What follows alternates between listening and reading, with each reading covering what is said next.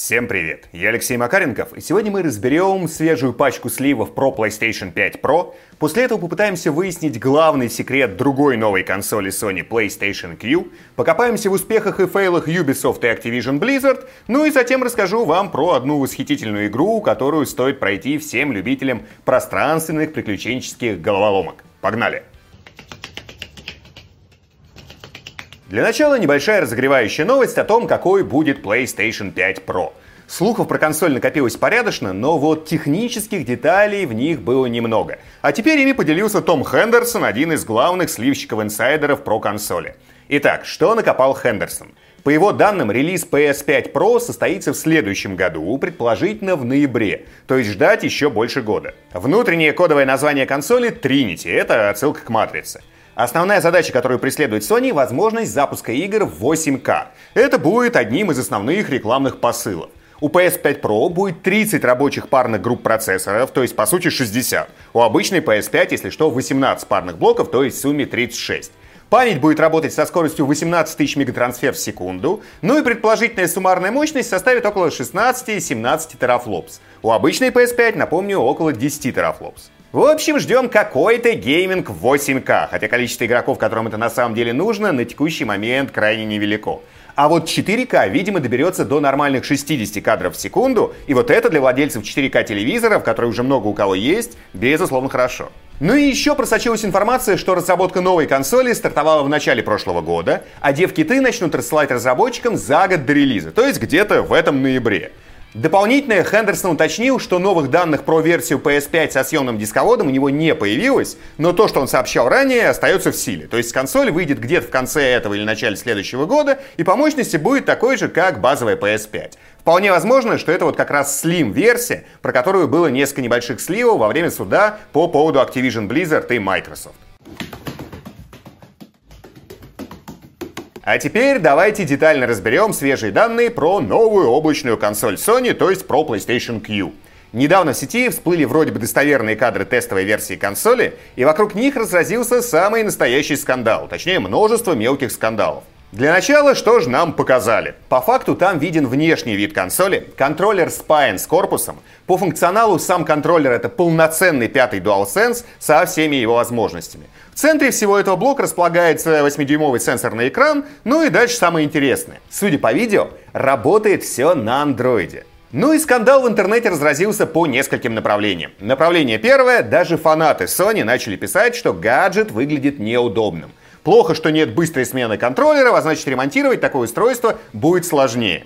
В общем, претензии к эргономике. Но тут, конечно, надо сначала все это самим в руках подержать, чтобы делать выводы. Но то, что контроллеры несъемные, это как бы факт уже. Но основная часть скандала была вокруг операционной системы. Начали говорить, что это либо фейк, либо абсолютно тупое решение Sony. Мол, они там что, с ума посходили, выпускают гаджет на андроиде. Чем тогда это все вообще отличается от обычного смартфона и планшета, которые запихнули в игровой Cradle? Такие штуки вообще кто только не выпускает, а у Sony все это еще и не быстро заменяемое. И с этой позиции кажется, что Sony делает какую-то мертворожденную эпидерсию. Устройство, которое понадобится только тем, кто по каким-то причинам хочет играть в игры с большой PlayStation на портативе. При этом нужно находиться рядом с большой консолью. Ну, либо по интернету со всеми вытекающими тормозами и input лагом. Ну и еще один возможный вариант — играть через облако PlayStation Now. Хотя этот вариант пока никем не подтвержден. Звучит действительно странно и диковато. А теперь предлагаю следующую штуку. Давайте представим, что Sony все-таки пораскинули извилинами и придумали какой-то более хитрый план, который просто не озвучивают.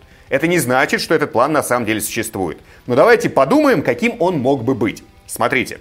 Все плюс-минус знают, что Xbox работает на урезанной версии Windows. По факту, если бы Microsoft хотели, они могли бы спокойно ставить на Xbox полноценную винду со всеми ее возможностями. При этом игровой функционал консоли пострадал бы не так уж и сильно. Но никто, разумеется, этого делать не будет, потому что всем нужна замкнутая, ограниченная экосистема, в которой люди будут в основном играть и не будут заниматься там взломом игр и прочими нехорошими вещами, которые снизят прибыль платформодержателя. Ну и по скорости, конечно, тоже есть существенный выигрыш, когда у тебя стоит огрызок, а не полноценная операционка. Следующая штука. Вот вы когда-нибудь задумывались, а какая система запрятана внутрь PlayStation? Многие называют ее там полностью проприетарной, закрытой разработкой Sony. По факту, да, но разработана она вовсе не с нуля. Ядро там от BSD. То есть PlayStation работает на Unix. И система Nintendo Switch, кстати, это тоже форк FreeBSD. Но по факту вот то, что установлено на консолях, это все-таки проприетарные системы. Они давно обкатаны, компании умеют с ними работать, и возникает вопрос, зачем же тогда Sony переходить в своем новом устройстве на Android?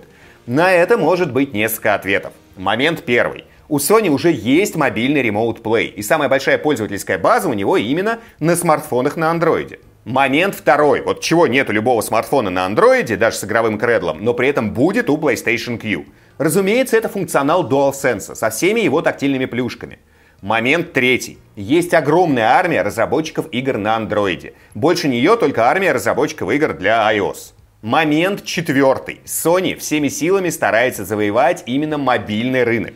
Они постоянно про это говорят, постоянно прокачивают свое мобильное направление. Недавно вот руководитель этого направления ушел из компании, официально сам, а не официально, потому что не справился как раз со скоростью развития и поставленными целями по объему заработанных денег. То есть Sony очень-очень хочет стать лидером по производству игр на мобилках.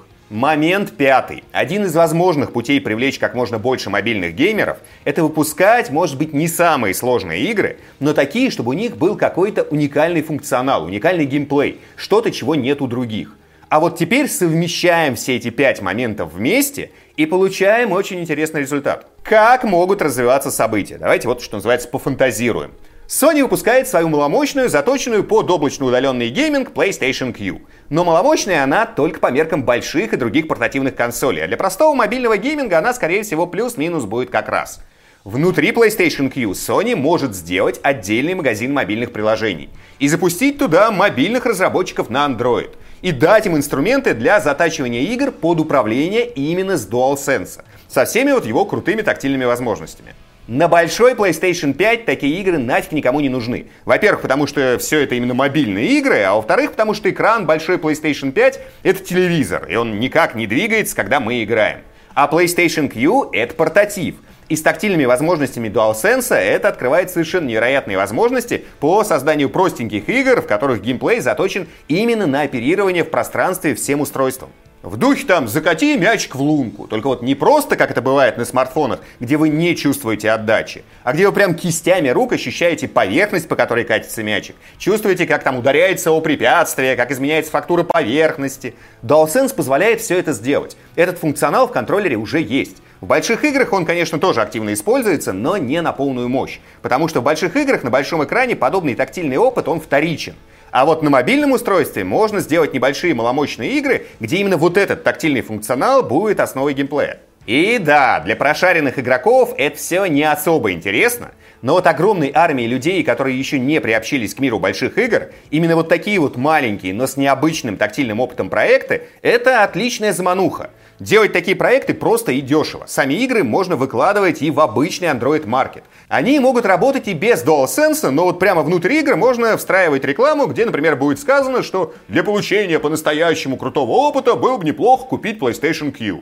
Это может повысить продажи самой PlayStation Q и решить одну из глобальнейших задач Sony. Заманивать людей в экосистему PlayStation и начать предлагать им там и облачный гейминг, и покупку большой PlayStation 5. Можно добавить на Android эмулятор, скажем, самый первый PlayStation и начать зарабатывать на ретро-гейминге. О желании это делать Sony, кстати, тоже постоянно в интервью заявляют. А если дело пойдет, то можно начать выпускать собственный DualSense Cradle, куда игроки будут просто вставлять свои смартфоны и получать, по сути, PlayStation Q, потому что все равно все работает на андроиде, ничего переделывать не нужно.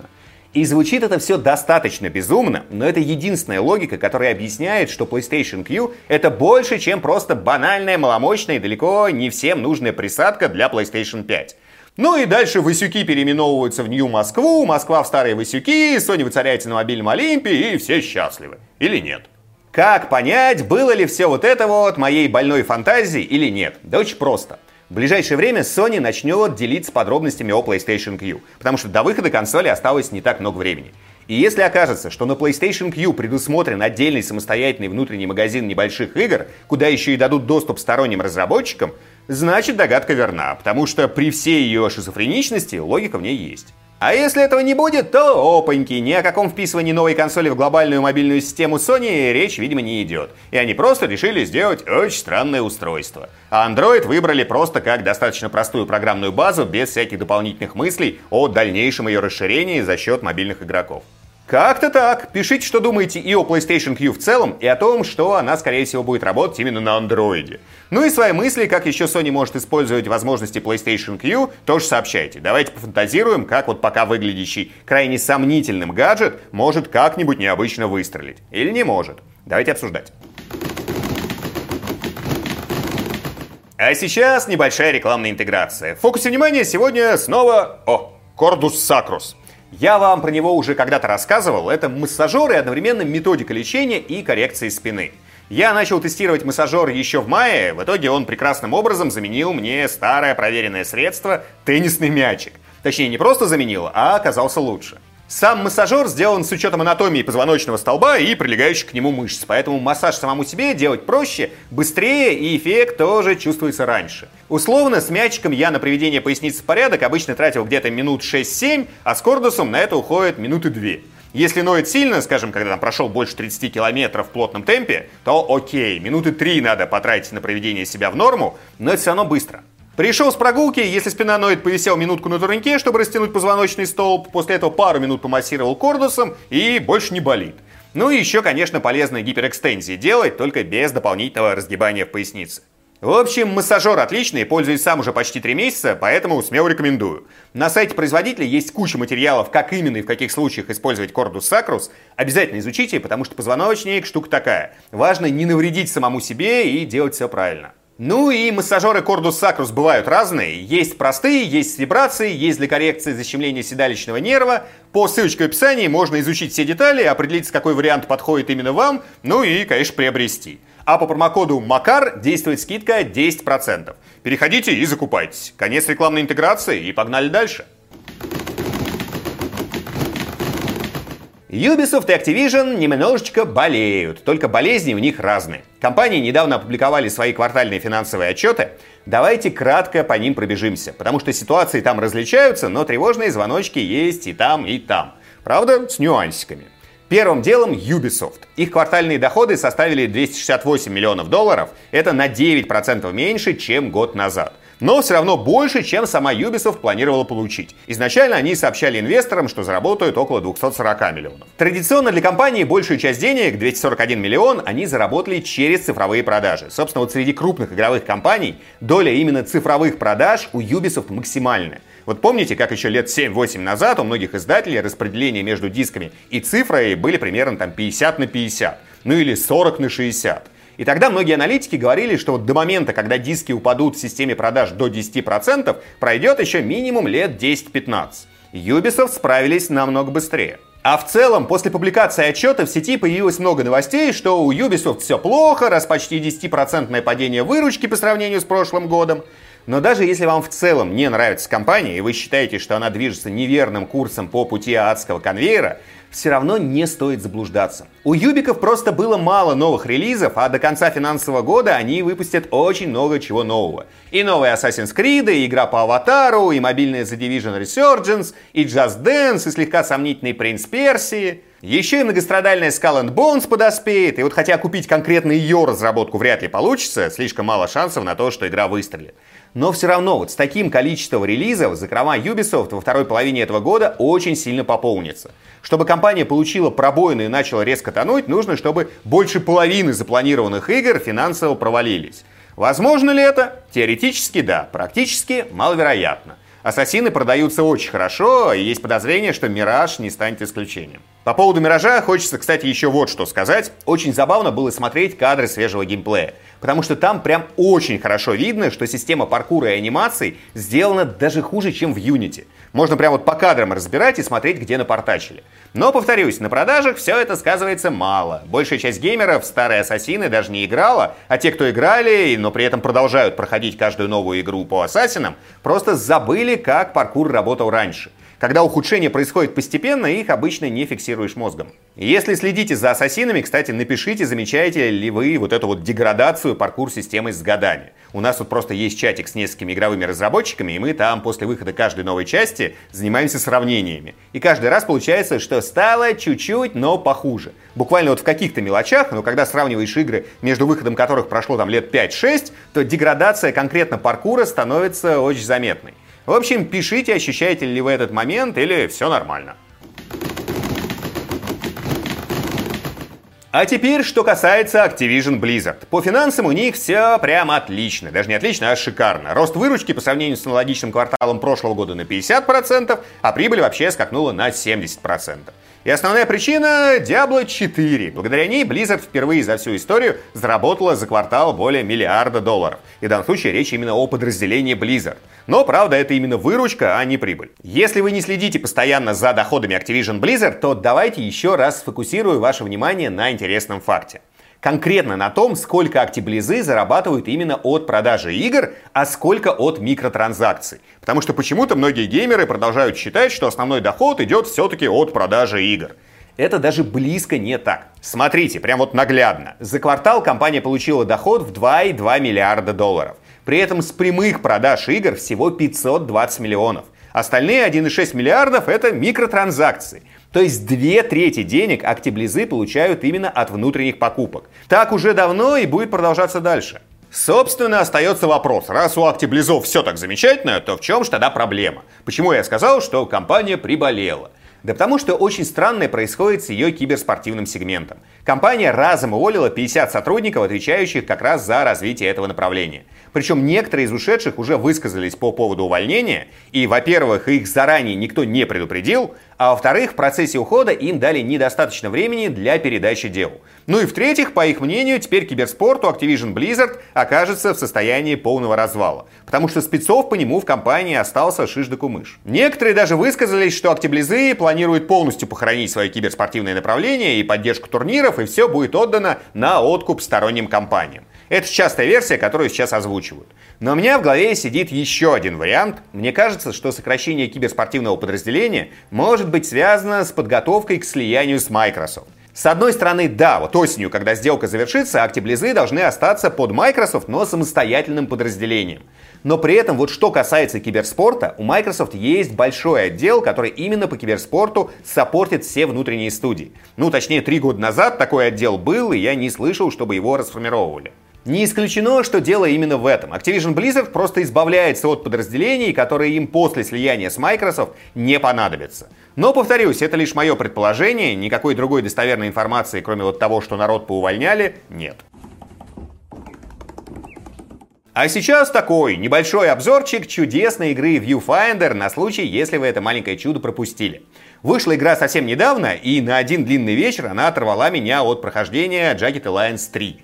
Рассказываю, что это за зверь такой. Viewfinder — это трехмерная приключенческая головоломка. Мы последовательно путешествуем по пяти мирам и в каждом решаем логические задачки на уровнях.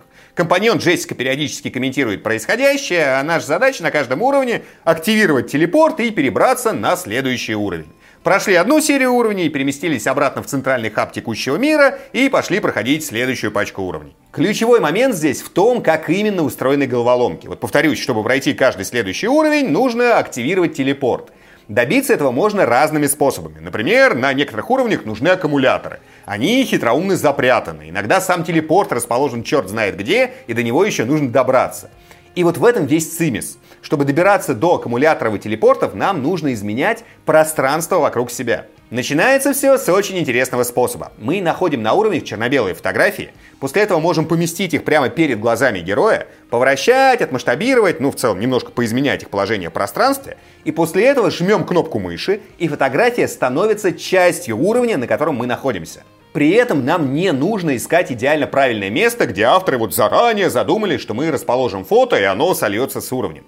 Нет, это абсолютно творческая штука. Все построено на мешах. Где-то, да, надо разместить фото вот строго в определенном месте, иначе просто не продвинешься дальше. А где-то решить конкретную головоломку можно абсолютно разными путями. То есть, понимаете, да, фото можно превращать в часть уровня, на котором мы находимся, почти в любом месте. Иногда это приводит к решению задачки, и сразу становится понятно, что вы все сделали правильно. Скажем, там поставили фото неба напротив стены, активировали фото, и стена превратилась в небо, и можно пройти дальше. А за стеной лежат аккумуляторы, которые мы до этого и искали. Но можно сделать все неправильно, но тогда просто жмете отдельную кнопку, отматываете время назад, фото из куска уровня опять превращается просто в фото, и начинаешь искать другой способ пройти локацию. Сложность в игре нарастает достаточно плавно, по мере того, как вот втягиваешься в процесс и все лучше осознаешь логику здешнего мира. Появляются новые типы головоломок, там, с копировальной машиной, по совмещению заранее закрепленных элементов изображения, которые в итоге становятся тоже частью уровня. Появляются спектральные задачки. Через какое-то время появляется камера полироид, с помощью которой можно делать фотографии любой части уровня и далее использовать их для прохождения. Добавляются задачки с таймером, с музыкой. Потом появляется необходимость комбинировать все вот эти вот механики, которые до этого работали по отдельности. И все само по себе это безумно увлекательно. И вот единственное, чего игре сильно не хватает, это качественной связи сюжетной составляющей с геймплеем.